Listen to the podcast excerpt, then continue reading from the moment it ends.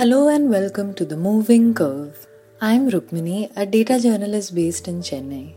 Every night on this mini cast, I consider one question around the novel coronavirus epidemic in India. Tonight I'm considering this one Where do we stand now? It's day 144 of the novel coronavirus epidemic in India, and we are reporting 4,10,461 cases with 13,254 deaths. When I started this podcast, it was a way to take stock at the end of each day after what felt like a flood of new information through the day. Many people I speak to say that they still feel like that, that they don't know where things stand and how they're looking. So tonight's episode is going to be taking stock. Where do we stand now? The headline numbers you're probably familiar with. We now have the fourth most cases in the world after the US, Brazil, and Russia, and the eighth most deaths. We're adding about 15,000 new cases every day. Among the countries that have more cases than ours, Russia appears to be past its peak. So, since it has 5.8 lakh cases, we'll overtake it in July.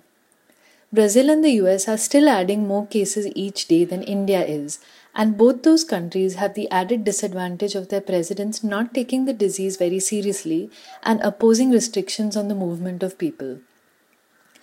We in India have definitely made mistakes, and some in government have projected victory far earlier than there was any need for. But I don't think not taking this seriously is a criticism I have of virtually any Indian elected official. The US has had the longest plateau of any of the countries with a big burden of the disease, which means that they hit what looked like a peak, but they've remained there, adding over 20,000 cases every day for nearly two months without any signs of a real decline. Brazil's most recent week had its worst day yet, so again, no signs of being past the peak there. In large aggregate terms, it would appear that India has less of a COVID mortality problem, but having looked at the mortality data in depth last week, I'd be less inclined to be very certain of that.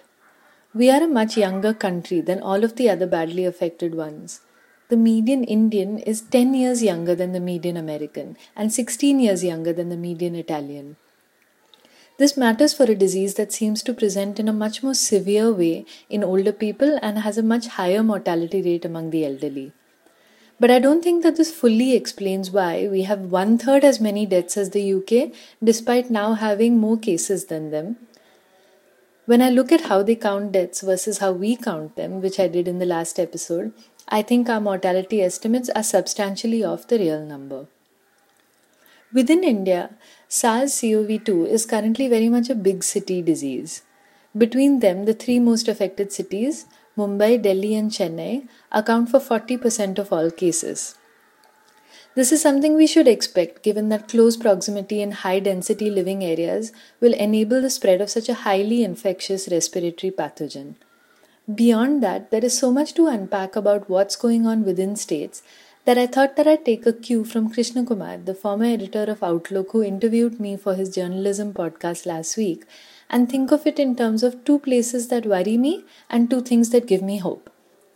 So, the places I'm most worried about first. The first is Delhi. Cases are growing very fast, much faster than in Mumbai or in the rest of the country, and it will soon overtake Mumbai. Every day, Delhi now adds over 3,000 new cases, and on some days last week, it added more cases than any other city in the world except Santiago in Chile. Its test positivity rate, the number of cases discovered through 100 tests, is growing rapidly, meaning both that the disease is spreading fast and that testing isn't growing fast enough.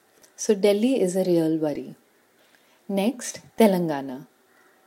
Now, Telangana has just 7,800 cases and 200 deaths. So, why am I worried about it?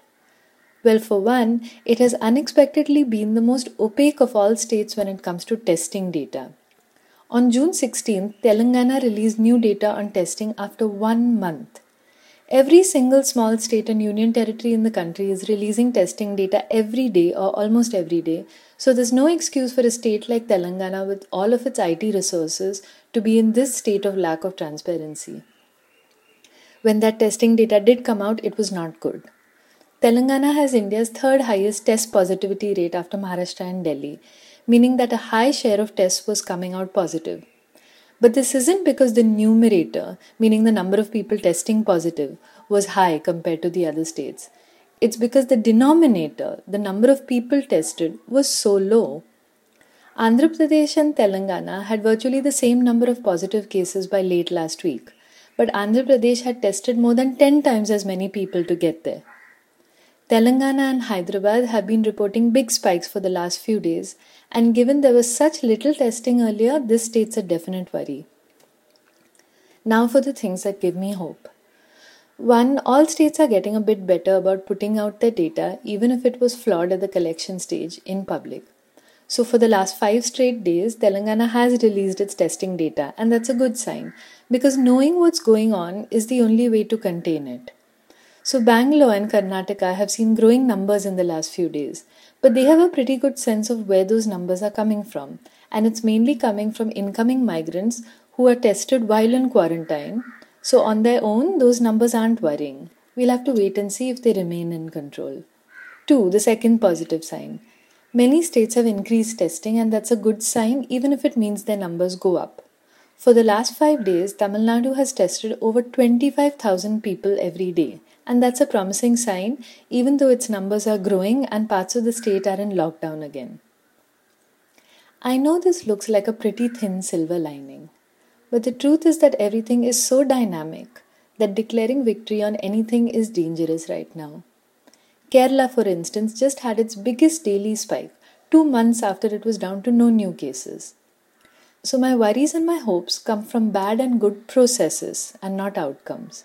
There are so many factors that will affect the numbers right now, but the way out lies in doing the right thing the right way and just being honest about it. Thank you for listening. This episode was edited by Anand Krishnamurthy. Tomorrow, a new question.